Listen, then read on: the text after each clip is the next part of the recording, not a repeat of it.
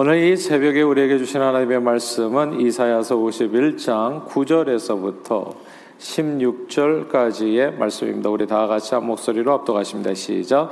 여호와의 팔이여 깨소서 깨소서 능력을 베푸소서 옛날 옛 시대에 계신 것 같이 하소서 라합을 점이시고 용을 찌르신 이가 어찌 주가 아니시며 바다를 넓고 깊은 물을 말리시고 바다 깊은 곳에 길을 내어 구속받은 자들을 건너게 하시니가 어찌 주가 아니시니까. 여호와께 구속받은 자들이 돌아와 노래하며 시온으로 돌아오니 영원한 기쁨이 그들의 머리 위에 있고 즐거움과 기쁨을 얻으리니 슬픔과 탄식이 달아나리이다.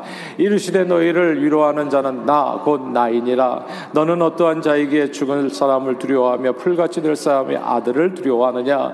하늘을 펴고 땅의 기초를 정하고 하고 너를 지은 자 여호와를 어찌하여 잊어버렸느냐? 너를 멸하려고 준비하는 저 학대자의 분노를 어찌하여 항상 종일 두려워하느냐? 학대자의 분노가 어디 있느냐? 결박된 포로가 속히 놓일 것이니 죽지도 아니할 것이요 구덩이로 내려가지도 아니할 것이며 그의 양식이 부족하지도 아니하리라.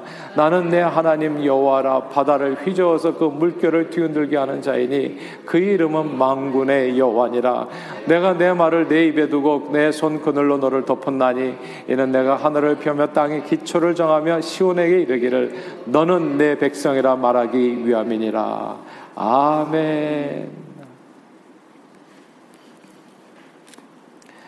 우리는 누군가의 도움을 필요로 할 때 상대방의 능력에 따라서 이제 도움을 요청하죠.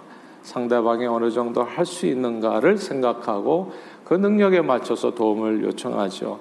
똑같은 사람이라도 사람마다 개인적인 능력이 천차만별이기 때문에 그 사람의 힘과 실력을 보고 이제 우리가 부탁하는 내용이 달라질 수 있는 겁니다. 일반 평사원을 대상으로 세일즈를 한 것과 단 5분이라도 회사 사장님을 만나서 세일즈를 하는 것과는 당연히 다르죠. 그 결과가 엄청 다를 수 있습니다. 이제 회사에 갓 들어간 평사원에게 아무리 밥 사주고 제품 설명을 하고 세일즈를 해도 그 세일즈가 성공할 가능성은 매우 희박하지만 결정권자이신 회사 사장님의 마음을 얻을 수만 있다면 당장이라도 그 회사 사장님이 뭐 결정만 해주신다면 영업 성적을 올릴 수 있게 되는 겁니다. 상대가 누구냐에 따라서 내가 요구하는 내용도 달라지고 그래서 결과도 엄청 달라집니다. 별로 능력이 없는 사람에게 큰 것을 요구하는 것은 마치 우물가에서 숭늉을 요구하는 것처럼 아무 소득도 얻을 수 없고요. 큰 능력이 있는 사람에게 반대로 너무나 작은 것을 요구하는 것은 성가신 일이 될 수가 될 수도 있습니다. 아, 그러므로 누군가의 도움을 청할 때 그 우리가 도움을 청하는 상대가 누구인지를 먼저 이해하는 것이 매우 중요합니다.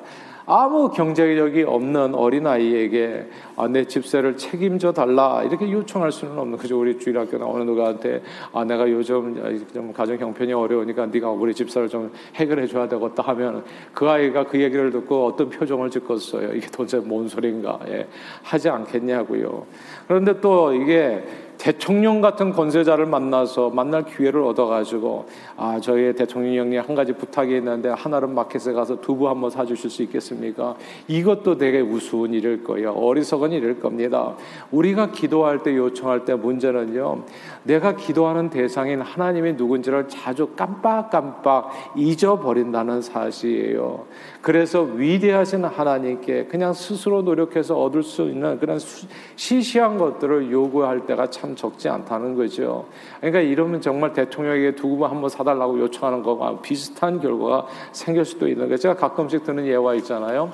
신학교를 가 졸업한 한 전도사님이 담임 목회자를 찾는 교회에 이제 청빙을 받아서 가게 됐습니다. 이 청빙 설교이기 때문에 어떻습니까? 이거 많이 긴장이 되는 거잖아요. 또 첫 설교이기 때문에 큰 은혜를 끼쳐야 된다는 생각으로 그래도 성경에서 이제 이렇게 오병이의 기적하면 대단한 거 아니겠습니까? 이렇게 믿음을 주는 그래서 그 기적에 관해서 말씀을 준비했어요. 근데 너무나 긴장한 나머지 예수님께서 떡 아, 다섯 개와 물고기 두 마리로 오천 명을 먹였다. 이게 이제 거꾸로 돼가지고 떡 5천 개와 물고기 2천 개를 가지고 다섯 명을 먹이고도 열두 광주리가 남았다. 이렇게 설교를 한 거예요. 그러니까 바로 맨 앞에서 이제 청빙 위원장이 보통 앞에 계신 장로님이시잖아요. 앞에 계시다가 그 말을 듣더니 그냥 기가 차다지 웃으시 면서 그 정도는 나도 하겠습니다. 이제 혼잣말을 하신 거죠. 근데 이게 잘 생각해 보면 웃을 일이 아니에요. 잘 생각해 보면 웃을 일이 아니에요. 우리는 때로 오병이어의 기적을 베푸실 수 있는 그 하나님께 정말 5천 개 떡으로 다섯 명 먹여달라는 식의 기도를 하고 있지는 않은지 한번 돌아볼 필요가 있어요. 그냥 내가 슬슬 해도 다 이렇게 응답받을 수 있는 내용들을 굳이 그냥 또 기도. 그러니까 기도의 자리에서 사람들이 별로 이게 흥미가 없는 이유가 그런 거예요. 왜 기도 안 하십니까? 그러니까 어차피 하나님은 내 기도 안 들으실 것 같은 희한한 믿음들을 가지고 있어요. 기도해봐야 소용없어. 예. 그러니까 뭘 기도해야 되는지를 모르는 거예요. 그래서 내가 믿는 하나님이 누구신지를 모르는 거예요. 예. 그러니까 대통령에게 두부 한 번 사달라고 기도하고 말도 안 되는 그냥 이렇게 우상들 앞에서 그냥 또 이렇게 집세내 달라고 또 엉뚱한 데 가서 또 그러니까 이게 진짜 헷갈리는 인생을 살아가는 거예요. 한번 생각해 보세요. 우리는 진짜 그 정도는 나도 하겠다라는 시시한 기도를 하나님 앞에 드리고 있지는 않은지. 그러나 우리가 하나님의 은혜와 축복을 풍성히 받아 누리려면 우리 기도 가운데 하나님을 정말 하나님 되시도록 해야 합니다. 이 바벨론 제국은 성경에 남유다 왕국을 무참하게 무너뜨렸죠. 아, 그러자 남유다 사람들의 마음에 바벨론이 무척 크게 보이기 시작했습니다. 내 삶의 문제가 하나님보다도 더 크게 보이면 그게 병이 됩니다, 여러분. 그게 염려가 되고 걱정이 되고 두려움이 되고 항상 벌벌 떨게 되고 그러나 기도는 안 하고 예. 그래서 쫓겨다니는 이제 아무도 나를 쫓아오지 않는데 쫓겨다니는 것처럼 살아가게 되는 거예요. 쫓기는 것처럼 항상 밤에도 막 가위 눌리고 잠도 잘 못 자고 예. 그러니까 이 바벨론이 크게 보이기 시작해서 그들에 대한 트라우마가 생긴 겁니다. 절대 이길 수 없는 상대, 이 바벨론을 물리치고 이런 자유를 얻을 수 없을 거야. 이런 공포감이 그들을 사로잡았어요. 오늘 본문에 나옵니다. 우리 13절 같이 한번 읽어볼까요? 51장 13절입니다. 저들이 심령을 그대로 이사야 선지자가 표현했는데 이 13, 절을 읽습니다. 시작. 하늘을 펴고 땅에 기초를 정하고 너를 지은 자 여호와를 어찌하여 잊어버렸느냐? 너를 멸하려고 준비하는 저 학대자의 분노를 어찌하여 항상 종일 두려워하느냐? 학대자의 분노가 어디 있느냐? 그러니까 이, 이스라엘 백성들이요 바벨론을 너무 두려워가지고 하나님을 잊어버렸어요. 우리가 때로는요, 문제가 너무 크게 느껴지면 하나님을 까맣게 잊어버릴 때가 있어요. 그냥 문제밖에는 안 돼. 어떻게 하면 어쩌고 좋지? 어떻게 하면 좋지? 예. 안 되면 어떡하지? 아, 그래가지고 걱정이 팔자가 돼버려요. 근데 기도는 안 해. 예. 종일, 하루 종일 걱정해. 하루 종일 두려워해요. 근데 너희는 왜 하나님을 잊어버렸냐? 하나님은. 예. 이렇게 얘기하는 거예요. 항상 종일 두려워한다. 이 구절을 주목해야 됩니다. 바벨론 제국 내의 유다인 포로들은요, 바벨론의 힘과 권세에 짓눌려서 공포 속에 감히 하나님께 구원을 요청하지도 못했습니다. 그들이 삶을 짓누르는 문제가 너무 커서 하나님이 보이지 않는 거예요. 하나님이 오히려 작게 보여가지고 하나님께서 과연 내가 기도한다고 이 기도 들어주실까? 기도대로 이루어 주실까? 이건 이의심이 되는 거예요. 사랑하는 여러분, 인생을 살다 보면 우리가 이런저런 문제를 만나게 되잖아요. 사업적으로 뭐 이렇게 정말 어려움을 겪게 됩니다. 근데 제가 거듭거듭 말씀드려요. 어렵고 힘들 때 더 기도하셔야 돼요. 어렵고 힘들 때 그리고 바쁘기 때문에 더 기도하셔야 됩니다. 왜 바빠졌냐? 바빠지는 것도 이게 문제가 있거든요. 하나님 앞에 기도할 시간도 없이 바빠지는 게 이게 또 좋은 게 아니에요, 사실은. 예. 그러니까 그게 삶의 위기거든요. 그럴 때일수록 또 주님 앞에 나와 하나님 좀 덜 바빠질 수 있도록 덜 바빠지고도 먹고 살아야죠. 그 이상으로 살아야죠, 사실은. 예. 1년 12달 주일까지도 일해서 밖에는 못 산다면 이게 정상이 아니죠. 그러면 하나님 앞에 정상이 아닌 것을 정상으로 만들어야죠. 기도해가지고 바꿔야죠. 그 인생을. 그러니까 이런 내용인 거예요. 그러니까 사업적으로 그런 삶의 도전이 있을 수 있어요. 또 학업적으로도 예, 공부하는데 뭐 길이 딱 막힐 수도 있고 어려움에 봉착할 수 있어요. 왜 가만히 있냐고요. 이 그때도 하나님에 매달려야 돼. 인간 관계에서 예, 또 사람과의 이 관계가 또 이렇게 깨져가지고 어려움을 겪을 수 있고, 근데 사람의 마음을 돌이키는 것은 사람의 힘으로 안 되는 거기 때문에 그런 부분들이 있어서 하나님이 필요하잖아요. 건강 문제 있지 않습니까? 자녀들 말 들어요. 신앙 문제도 있고, 진짜 꽤 사람들을 두렵게 하는 도전들을 살다 보면 만나게 되는 거예요. 내 삶의 문제가 너무 크게 느껴져서 막 기도도 제대로 나오지 않을 수 있는 그런 순간. 순간들이 있다는 거죠. 그러나 그때 제일 먼저 기억해야 될 것은 내가 믿는 하나님이 도대체 누구신가? 요걸 한번 다시금 생각해 봐야 되는 겁니다. 오늘 본문에서요, 이사야 선지자는 그냥 종일 걱정하는 사람, 이 종일 두려워하는 사람, 그냥 문제에서 그냥 이렇게 함몰되어 가지고 숨도 못 쉬는 이, 이 포로 백성들에게 얘기해 주는 거야.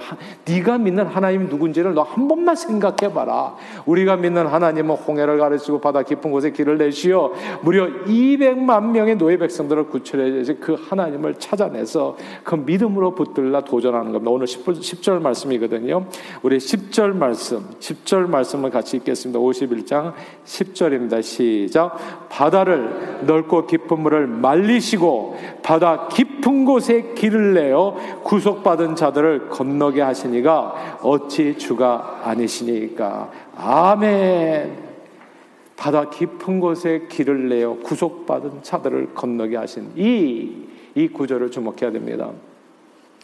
바다 깊은 곳에 길을 낸다는 것은요, 이건 그냥 꿈에서도 가능한 일이 아닙니다. 꿈꾼다고 되어질 일이 아니에요. 근데 그 길을 통해서 수많은 백성들을 인도하여 구원한다는 것은 그냥 말도 안 되는 일입니다.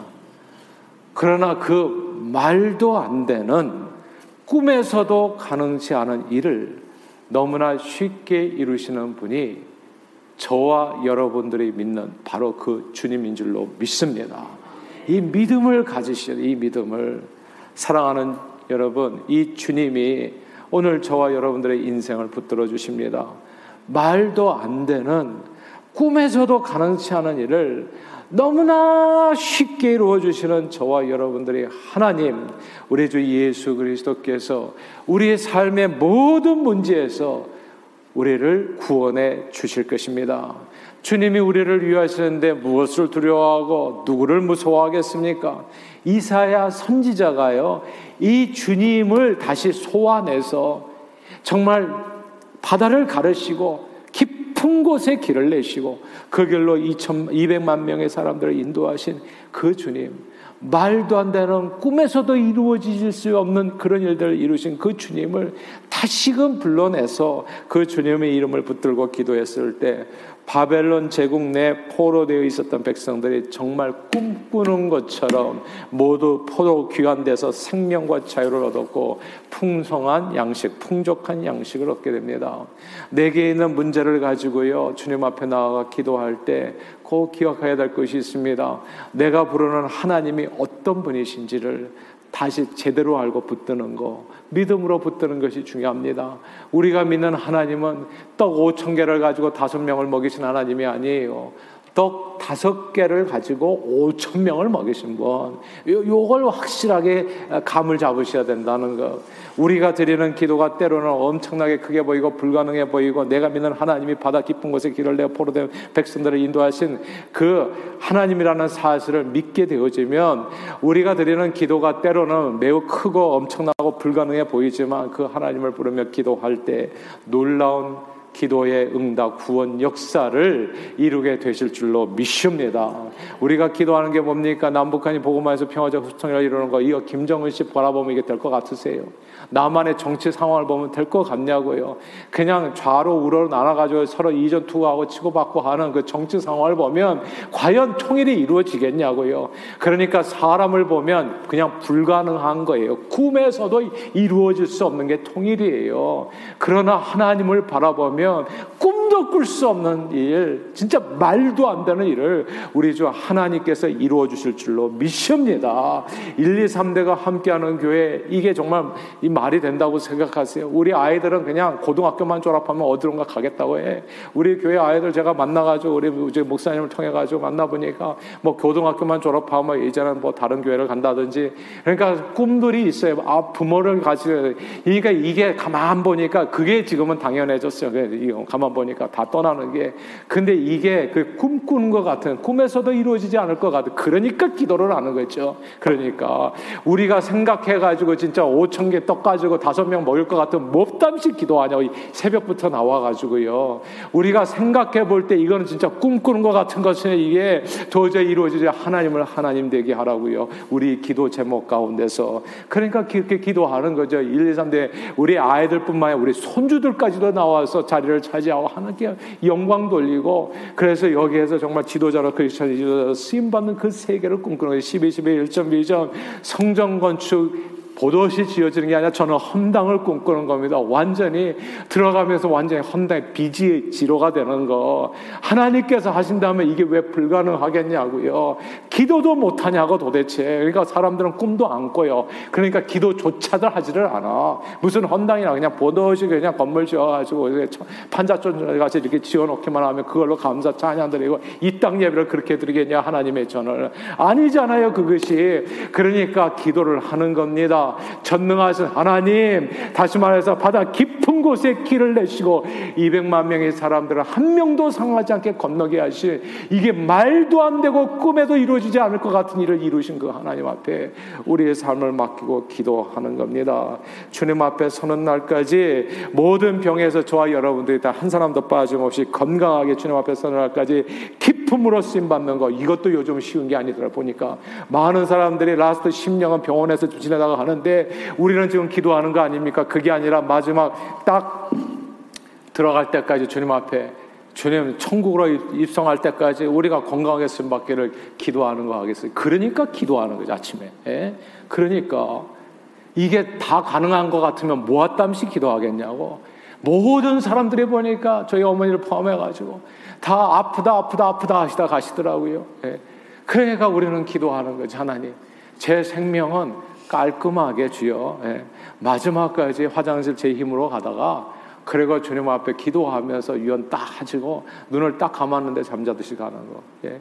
이런 아름다운 생각을 가지고 주님 앞에 간구하는 거 아니겠어요? 그러니까 하나님이 필요한 거 아니겠어요? 우리 예수 왜 믿냐고 도대체. 예. 그러니까 하나님은 뒀다 언제 쓰는 거예요?